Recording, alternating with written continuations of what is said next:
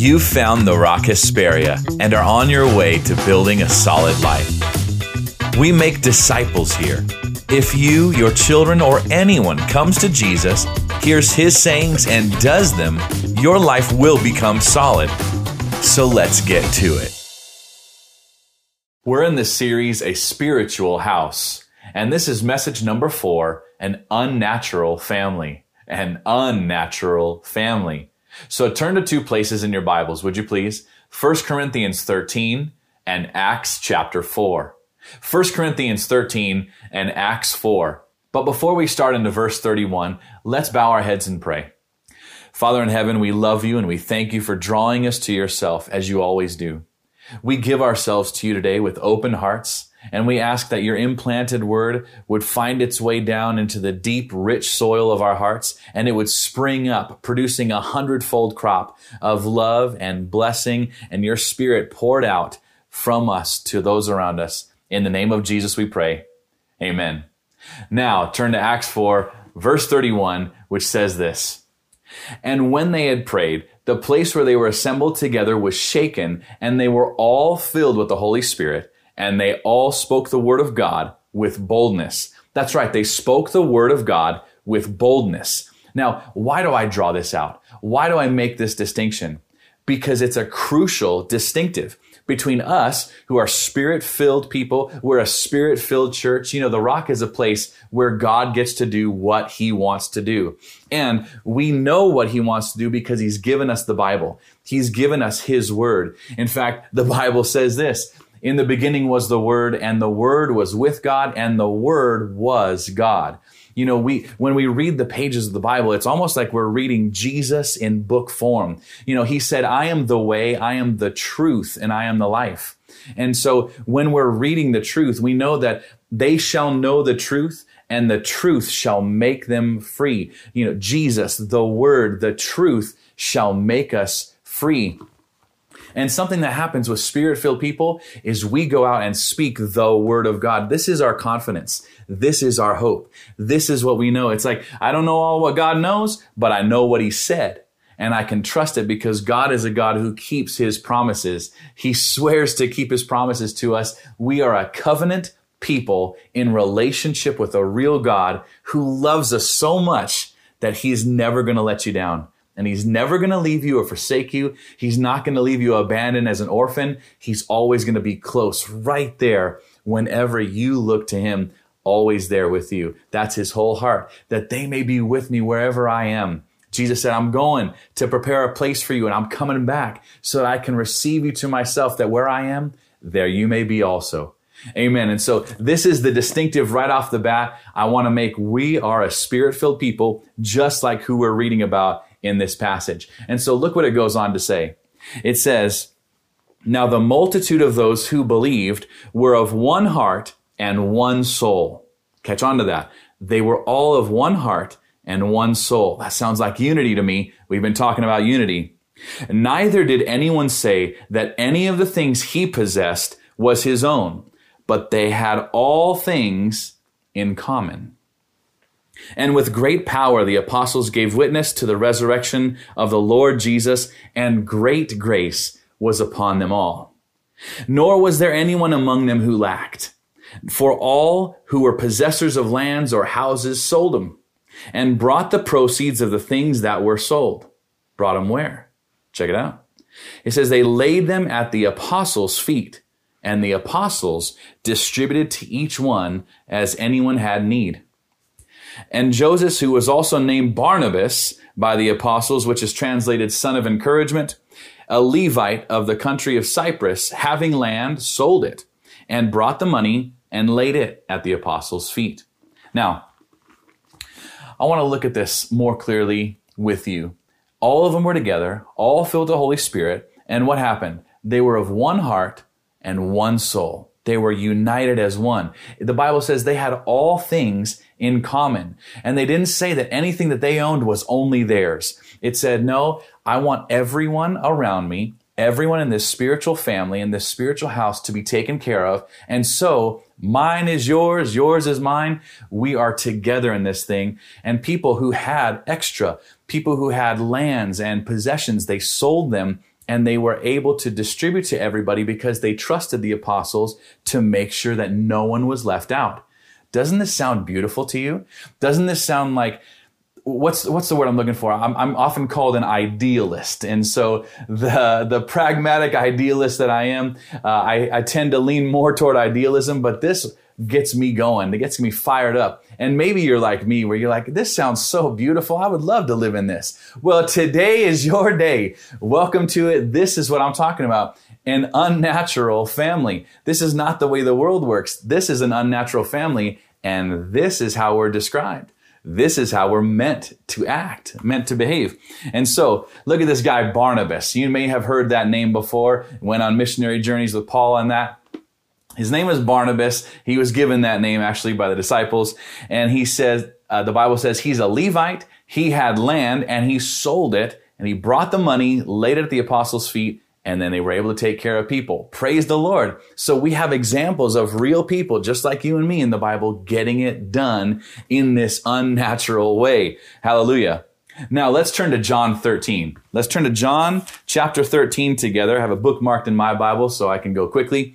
But turn to John 13 and we're going to start reading in verse 34. Jesus says this, a new commandment I give you, that you love one another. As I have loved you, that you also love one another.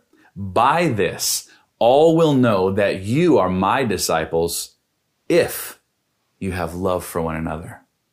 Jesus says, if you have love for one another, the whole world will know that you belong to me, that you're a Jesus follower, that you're a disciple, a disciplined follower of mine, because we run things a certain way around here. Jesus would say, and look what Simon Peter says.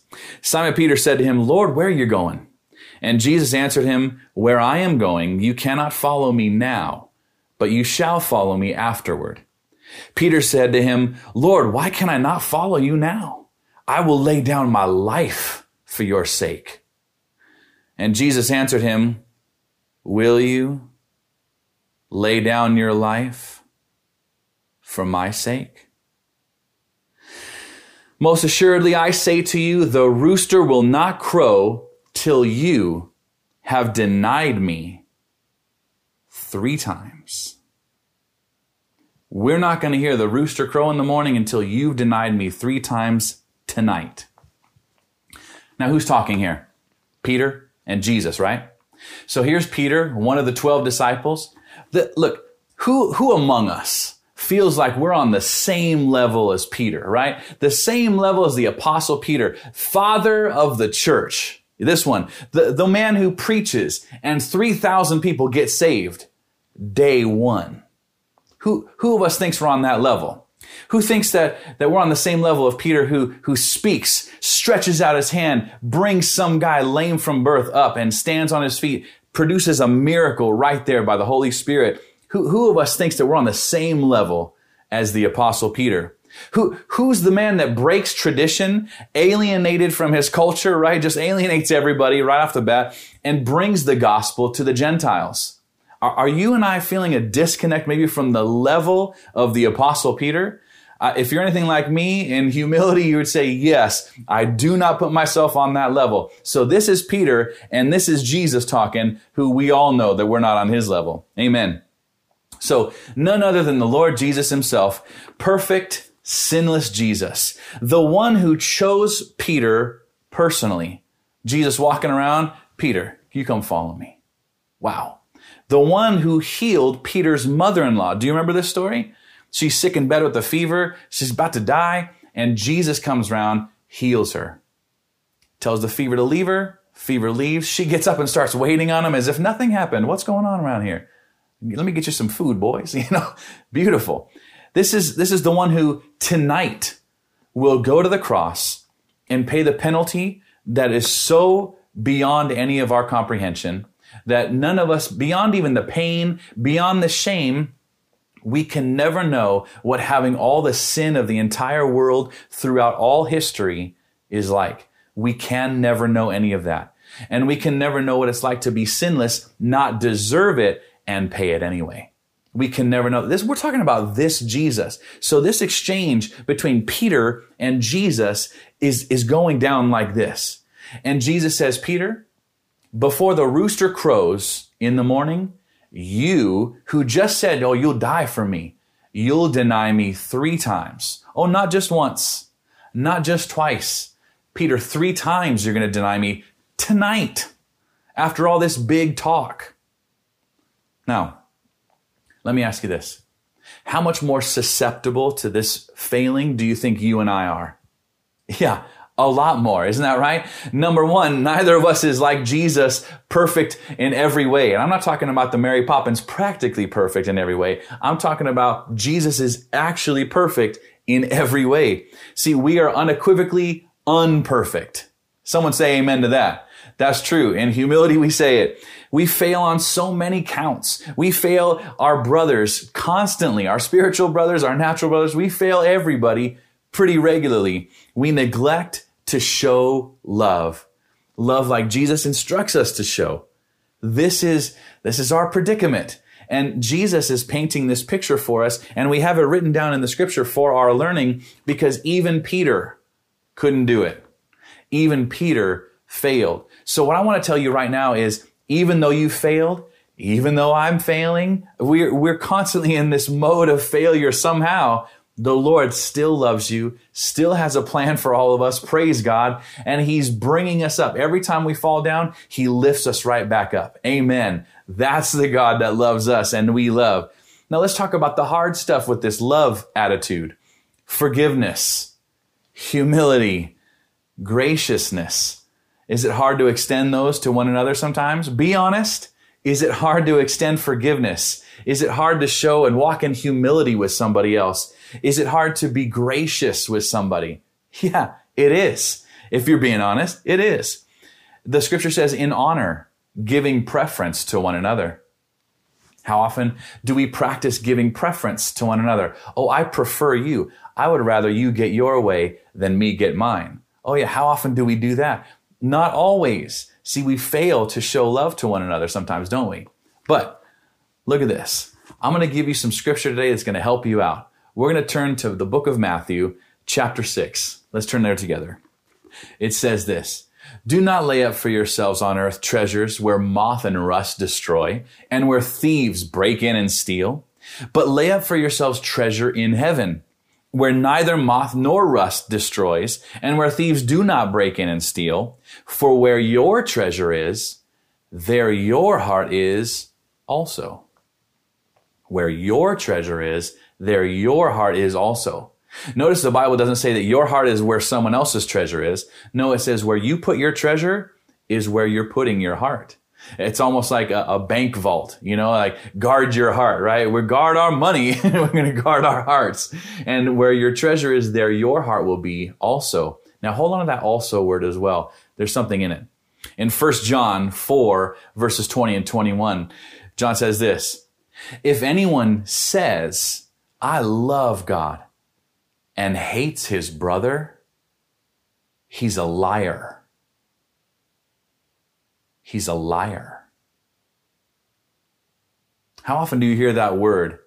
It's never pleasant, is it? A liar. So we can't candy coat this or, or sugarcoat it. John's not.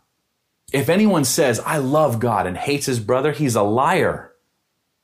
It says, For he who does not love his brother whom he has seen, how can he love God whom he's not seen? And this commandment we have from him, from Jesus himself, that he who loves God must love his brother also. Also. You know, there's this thing called both and. You know, it's not either or, it's both and. And Jesus is king of this, both and. In Matthew 18, look what Jesus says. Moreover, if your brother sins against you, okay, now check it out. Your brother has sinned against you. You didn't do anything wrong. Your brother sinned against you. Go and tell him his fault between you and him alone. Love covers a multitude of sins. Isn't that what the Bible tells us? Love covers a multitude of sins. So don't go blabbing to everybody else. Don't get a bunch of people on your side. No, Matthew 18 is like the quintessential reconciliation passage in the Bible. And so we go knowing that God has a way to bring estranged family members back together. And that's his heart. Reconciliation. Tell him his fault between you and him alone. If he hears you, you have gained your brother. It's almost like you won him back. Praise the Lord. You won him over. You won his heart. And now you're back in this sweet fellowship. But if he will not hear, listen to those words carefully. Not cannot hear. Oh, he can hear all right.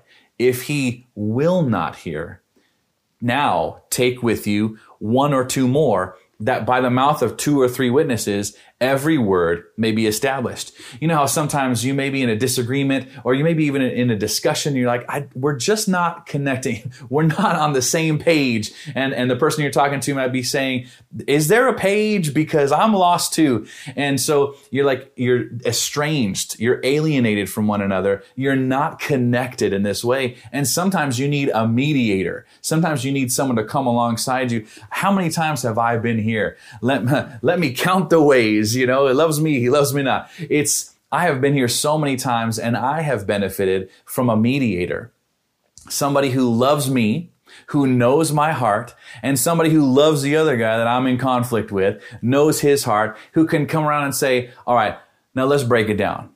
Let's talk right now. And so we talk and I might get fired up about something. I have a misunderstanding. This has happened. So this is how I know it so clearly say, wait a second, you telling me this? And, and my friend Dan, God bless him, he's like, no, no, no, no, that's not what he said.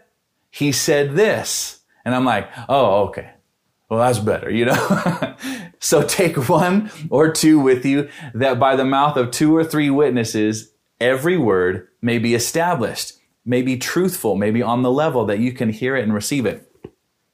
And now look what Jesus goes on to say.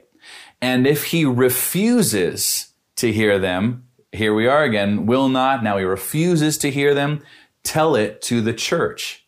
Now, what am I saying? That we make a big old parade and, and drag someone out here who's in error or who's in sin or who's in rebellion? No, we don't make a big old parade about it. Love covers a multitude of sins. There are so many things that I know that you will never, ever know. Even if it benefits me for you to know, I'll never tell you. Why? Because I love people and their safety is my priority more than my reputation, more than my benefit. I'm my heart and my mandate. I'm out for their best.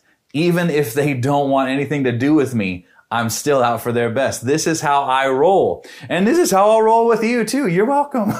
this is just, this is what the Lord wants though. And so since love covers a multitude of sins, I'm going to cover. Amen. Not cover up, but cover and not expose and not shame and not humiliate people. See, when Jesus is saying, tell it to the church, what he's not saying is, oh, here we go on a Sunday. I'm going to bring them right in here and we're going to hash it out in front of all y'all. No, there are elders, there are spiritual parents, there is authority in the church that we can say, Hey, tell us about this. You, you got something going on. Can we help? Let, let us try to reconcile you two because it's much better how good and how pleasant it is when brethren dwell together in unity. Didn't we talk about that Psalm 133 last week? And it's always should be on our lips for there the Lord commanded blessing life forevermore. Wherever there's unity, the Lord commands blessing. Don't we all want that? Wouldn't you want someone to reconcile you back if you're out of alignment?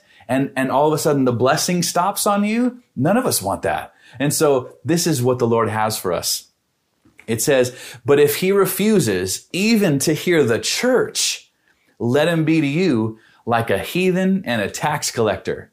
Now, if any of you know much about the Bible, you know that they did not have much use and much love for tax collectors. And so they were putting the squeeze on the people, these tax collectors. And some of you, you maybe have some dealings with the IRS and you're like, I know how that is, you know, but no, we still pray for them. And that's what we're getting after here when we have someone in the world who hasn't crossed over from death to life yet, they're not in the family of God, how do we treat them? Do, do we kick them? Do we spit on them? I mean, I mean, do we talk bad about them? No. My friend Brian and I always talk about this. He's like, why, why do we expect the world to act like Christians. They don't know. they don't know any better. Spiritual things are spiritually discerned. And after all, we're a spirit filled people. So we have a leg up on the competition, so to speak. We already have an ace in the hole. The Holy Spirit is moving on the inside of us, telling us real things. And so they don't have any of that benefit, any of that blessing yet. So what do we do with godless people? Uh, even if we were to say they're at the level of a tax collector, the level of a tax collector, terrible. If you're watching from the IRS, we love you and uh, we know that you can make a difference in the kingdom no matter what your job is. We're not mad at you. All right. So now all that tax collector stuff out of the way. Look, what do we do with unsaved people? We pray for them. We pray for their souls. We want them to enter into all the fullness that God has for them. Amen. Amen. So treat them like that. Let them be to you like a godless person that you pray for. And they say, Lord, clearly I'm not making any headway with this brother. He's done hearing me. And so because I love him, Lord, would you send someone to him that he will hear? He could have heard me, sure, but he wasn't hearing me. He wasn't about to hear me. Would you send him someone that he can and will hear? Because I want him to be restored and reconciled. I want blessing to resume in his life. Amen? That's our heart toward one another, even if we're out of alignment. Now look at verse 21. Peter, here he goes. Then Peter came and said to Jesus, Lord, oh, you like that? This is a setup right here if I ever saw one. Lord, right? And what does Lord mean? If anyone has taken Operation Solid Lives, our discipleship process, life changing, transformative we know that Lord means owner, master, controller, decision maker. Isn't that true? Lord, he starts off, how often shall my brother sin against me and I forgive him? Up to seven times? Oh, look how benevolent Peter's trying to be, right? Oh, Lord, shall I forgive him up to seven times? I mean, even seven? And Jesus, like, Peter, I never said that. I never said anything like that. He said, I do not say to you up to seven times. Jesus says, up to 70 times seven. And you can just see Peter like, getting out his calculator. Jesus, that's almost 500 times. And Jesus is like, that's right. You know, Jesus is, he's not here to not forgive people. He's here to forgive us. That's the whole point. He never did anything wrong. We seem to not be able to do things right. And so Jesus came to forgive us of all our sin, put his Holy Spirit in us to empower us to live holy, live like him, become like him. And it's like, you just keep forgiving and forgiving and forgiving. Because I tell you what, big boy, I've had to forgive you a lot. And it's like, and this is Peter too. If you know much about Peter, you know, he's always, the thing is, it's not about him sticking his one foot in his mouth. The interesting thing is like, man, how's Peter going to find a way to get that other one in there? Because he manages, he manages to get both of them in there frequently. Isn't that true? And so Jesus like, yeah, 490 times. How's that? None of this seven times business, that lightweight over there. It's all about love. this whole thing is about love. Remember that Romans passage in Romans 12, verses 9 through 13? It says this Let love be without hypocrisy. Abhor what is evil. I mean, like, hate what is evil. Cling to what is good. Be kindly affectionate to one another with brotherly love. In honor, giving preference to one another, like I referenced earlier, not lagging in diligence, fervent in spirit, serving the Lord, rejoicing in hope, patient in tribulation. Oh, come on. We can stop all over this place and be like, okay, okay, I got work to do here. I got work to do here. This patience thing, I'm not great at that, I'll tell you. You know, and it says continuing steadfastly in prayer. I mean, how often do we forget to pray for people?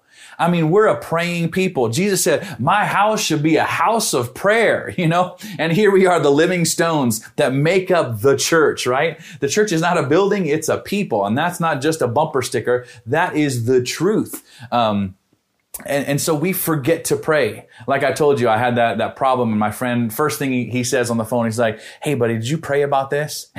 Sheepishly, I'm like, yeah, I gotta go. I gotta go pray. No, I didn't pray about it. I forgot. How often do we forget to pray for people who are relying on us to pray for them? It says, continue steadfastly in prayer, distributing to the needs of the saints. Now, catch on to that. This is unnatural. This is not the way the world works. The world's like, I me mine, I me mine, I me mine, if there's any Beatles fans out here. And so it's not about I, me, and mine. It's about us and we and together and unity. And I'm better when you're good. Amen. Because we're a body. We're, we're one unit together. And I don't know what body part you feel like in the church body, right? If you feel like, man, I'm a knuckle or I'm a heart or I'm an ear or whatever, right? I'm a beard. I don't know. that was a joke. Anyway, uh, I'm trying to work with this thing here. So it's always on my mind. You were always on my mind. Enough of that. It says distributing to the needs of the saints. Why? Saints have needs. Now, I, I was saying to you last week, the Saints go marching. I'm not going to do it again, but what's a saint? A football player. No, stop it. Stop it. New Orleans, right? No, stop it. The saint is someone who belongs to the family of God, belongs to God, is in this spiritual family. That's a saint. And so, you know, we don't elevate saints and, and put them on pedestals literally or figuratively. You know, we, we don't do that around here, but we're all saints together. So just as Peter is a saint and Paul's a saint and Mary's a saint and, and you know, Joe's a saint and, and you know, Henrietta's a saint. We're, look, all of us in the family of God are saints and we get needy sometimes, don't we?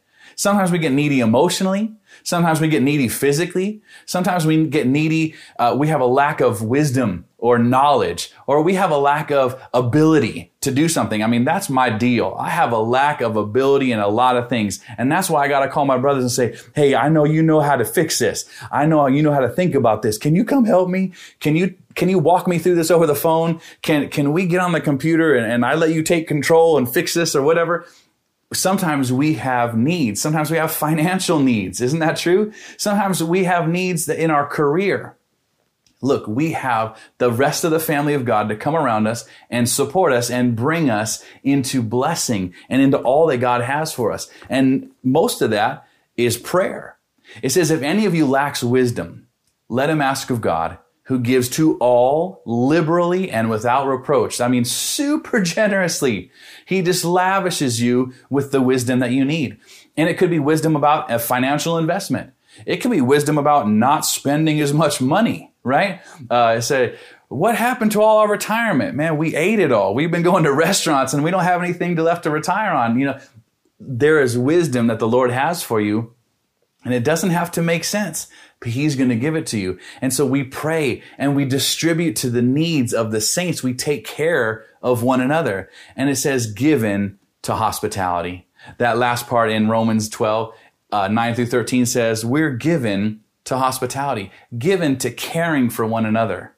And so, uh, even as Jen made me tacos a couple weeks ago, and, and uh, Walt was here, you know, made him some tacos too, made him a nice plate of tacos. And so here we are enjoying sweet fellowship together. Uh, he he was sharing some of his wisdom with me. Praise the Lord. And so, uh, here I want to talk to you more about what love is. I want to know what love is. That's good. That one comes up a lot. And uh, so we say, Lord, I want you to show me. Oh, I was going to read it out of my Bible, but since I have it in the New American Standard, I'm going to read it from here. It says this, and we're going to take this somewhat slowly, but let's walk it through together because I don't want you to hear this just as the, oh, this is the wedding passage of Scripture. This is what we always hear when people get married. Yes, but it's so much more than that. And this is in the context of being a spirit filled church. A, a, grouping of people that God has put together intentionally. Every single one of us are meant to be here and stay here with one another, blessing one another, influencing one another, equipping one another, and being generous to one another. He's got this whole plan. Listen to how it sounds in 1 Corinthians 13. It says, If I speak with the tongues of men and angels, but I don't have love, I've become a noisy gong or clanging cymbal. Does anyone remember the Gong Show? Am I the only one that liked the Gong Show growing up? I love the Gong Show. It was like boom, and they're off the stage, right? They get out of here. You, you no talent. You gotta go, right? Super silly acts and all that. I remember the Gong Show. My brother and I used to watch it constantly, and uh, that and Press Your Luck. Big bucks, big bucks. No whammies. Stop. All right, back to the scripture. It says, "If I have the gift of prophecy." This is big stuff here. And know all mysteries, and I know all knowledge.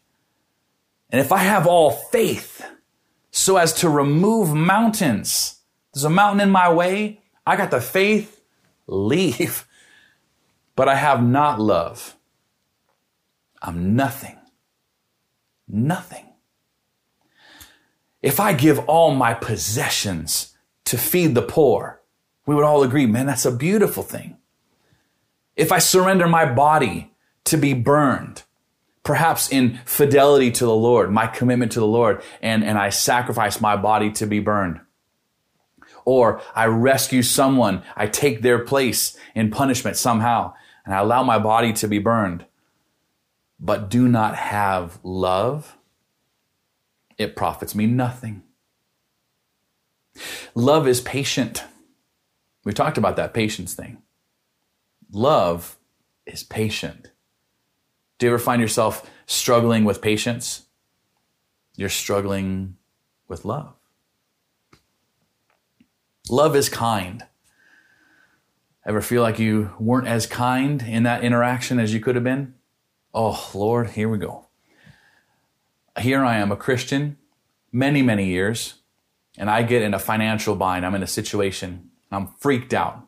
I, I don't know yet. I, am not, I'm not practiced yet in the don't worry about anything. Be anxious for nothing. Tomorrow's going to have enough worry of its own. Wait, leave it till then. You know, I, I haven't learned any of that. Haven't practiced any of that. And here I am, a, a Christian, and I am screaming on the phone at the bank, screaming like a madman. I, I mean, I'm confessing to you. I confess all these terrible things about myself so you don't feel so bad. All right. I'm right here with you. Uh, but can you hearken back to a time that you're like, yes, I, I absolutely did that wrong. I was not kind. I was in no way an example of a Christian that day, right? Uh, in OSL, we were talking about, you know, maybe someone commits this horrible sin, you know, say, and he's spirit filled, you know?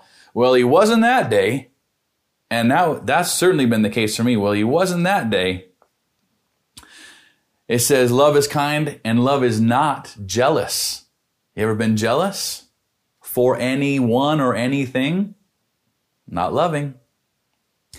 Love does not brag and is not arrogant. You struggle with pride? Does pride ever creep in there? I will tell you most assuredly, yes, it does. I, I don't know who you are. Uh, i know many of you, but I don't know exactly what your life has been like. But I can tell you this every one of our lives, the underlying thing is mostly pride. Any wrong that we ever do, mostly it's because, you know what? I deserve this, or I deserve not to do that, or I deserve this now and not later. And me, me, selfishness, pride, arrogance, I deserve it. Look at all, look at me. No. It says, love does not act unbecomingly. Love does not seek its own. All these related to selfishness. It's not provoked. It doesn't take into account a wrong suffered. People who like to dredge up the past remind you that, oh, remember six years ago when you did this? Remember three months ago when you did this? Well, remember yesterday? Remember five minutes ago? It's like, look, we already handled this thing though that was five minutes ago. We handled all this stuff or whatever. How, how is it again coming back up? This is not right. This is not love. Keeps no record of wrongs here. There's no secret tally somewhere in your mind or on a ledger that we should have to come back and re reconcile over and over again. No, when there's forgiveness, when, when there's reconciliation, it's done. The Lord is so amazing. You know what He does with us? With all of our sin, all of our mistakes. You know what God does? He chooses to not remember. He chooses to not remember. You know, some translations may say forget, but I, I think forgetting is more like a, a, passive, I don't have any control of this. It's like inside out, right? you know, it's like the, the, all those little spheres are going to the dump, the memory dump, right? It's like, oh, I just forgot them, right? Well, keep chopsticks and whatever the other, the other piano song was, keep those and, and blow off the rest. No, God doesn't forget. He chooses to not remember. Love covers a multitude of sins. Man, it's good. Isn't God good? Isn't God good? It says, does not rejoice in unrighteousness. Love does not rejoice in unrighteousness. Righteousness being, you know, rightly related to God, rightly operating in his family, in, in this community of faith, in this spiritual house, in, in the ways that we go about our spiritual lives. It does not rejoice in unrighteousness but it does rejoice with the truth. And, and even here again, the truth. I almost can't say those words anymore without thinking of Jesus. I am the way, the truth. Jesus said, I am the truth. You rejoice with Jesus. You rejoice with the truth. Amen. Love bears all things. You feel like you can bear all things? You feel like you're great at that? I can handle it. Broad shoulders and all this. Yeah love bearing all things. Always. Think about it. Think about we're going to bring this before the Holy Spirit. So don't panic. Don't get under any condemnation. The Lord is making a, a new thing stirring in your heart and he's going to bring it forth. Remember, the seed is going into the good soil of our hearts and it's going to produce some 30, some 60, some a hundredfold. I'm praying that you get and squeeze every drop out of this that the Lord has for you. Let's keep reading. It says, Love believes all things. You know, someone may say to you, Look, I, I was having a bad day. I really didn't mean that. Uh, I said that to you. It was harsh. It was, it, it's not really how I feel in my heart. I just was overwhelmed and, and I got ahead of myself. And I, I'm so sorry. I apologize. Would you forgive me? Love believes that, believes all things. Your flesh is not going to want to do it your natural man is not going to want to do it. But this, we're a, an unnatural family. We're a peculiar people, the Bible says. We, we don't even like live here on this earth. We're just kind of passing through. Our residence is in heaven. We're heavenly people now. And so we're just on our way through here to heaven, trying to bring as many people along with us as possible. Get on the bus. You know, we're going to heaven. All right. And last two, it says, love hopes all things. Maybe in this time you felt like, ah, I feel like I'm low on hope. I feel like I'm out of hope. I'm hopeless. No. Love hopes all things. And love endures all things.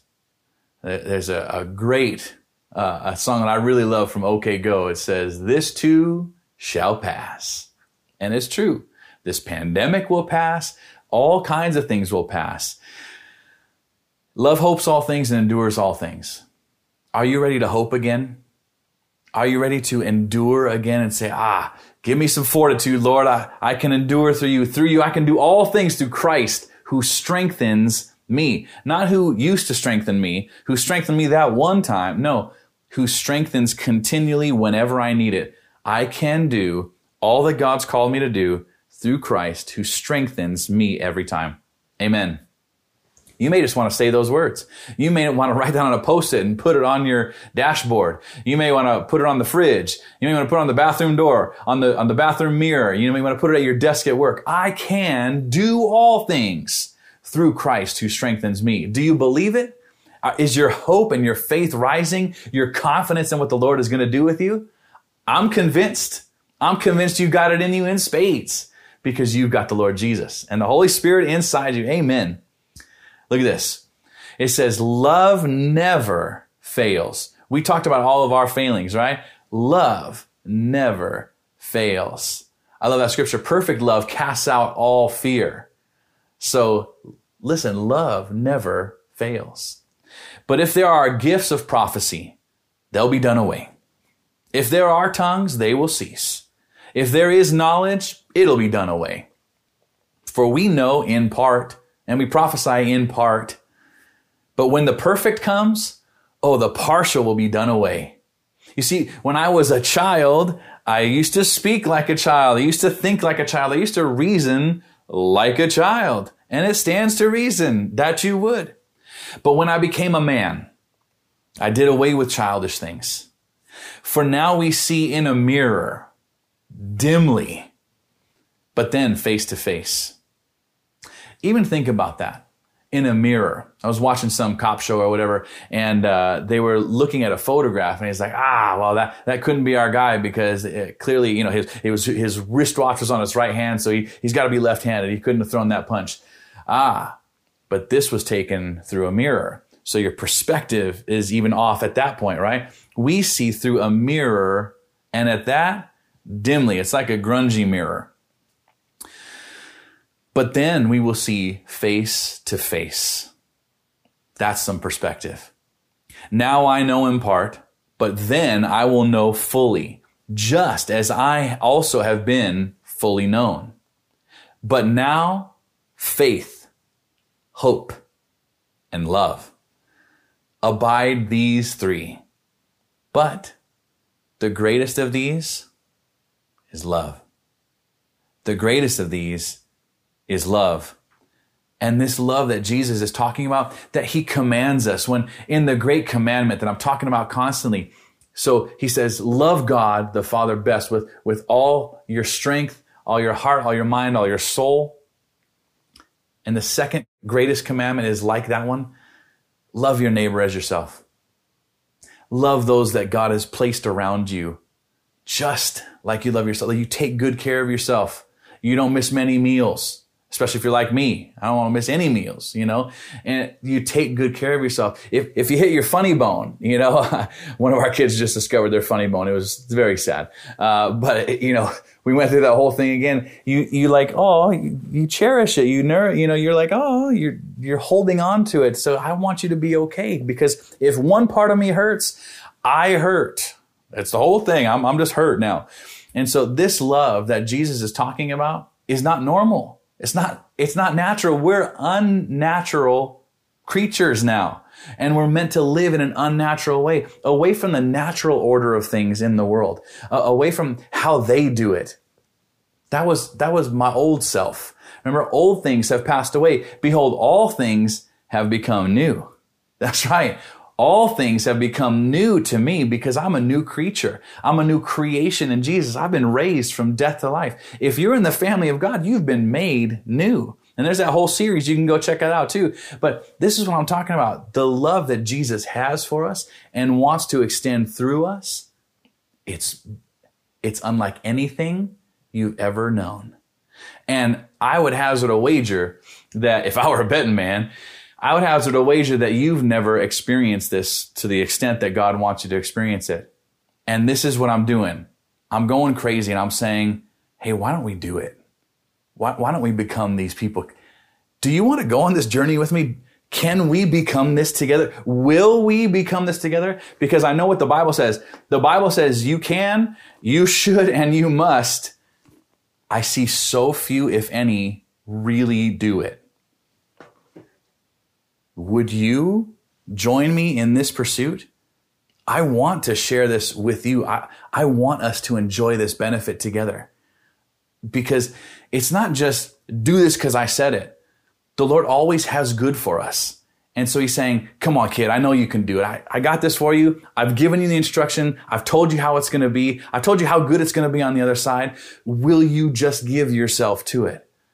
Please say yes today with me. I'm saying yes I'm saying yes for you, for you and me. As much as it depends on me, I am going to engage in this way, continue engaging this way with you. W- will you reach back? Will you also engage that way with me and the rest of our church family?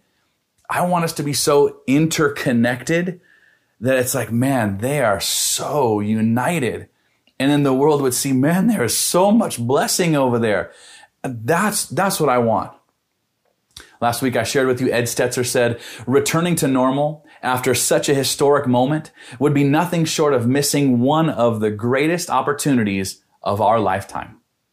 Returning to normal after all this, we have an opportunity right now to do something incredible, something miraculous, to become this together. I'm, oh, I'm lit up about this. I'm excited.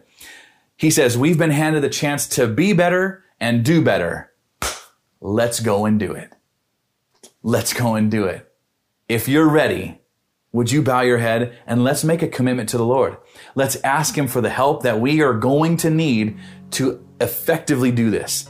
But let's pray right now. Come on, join me. Say, Father in heaven,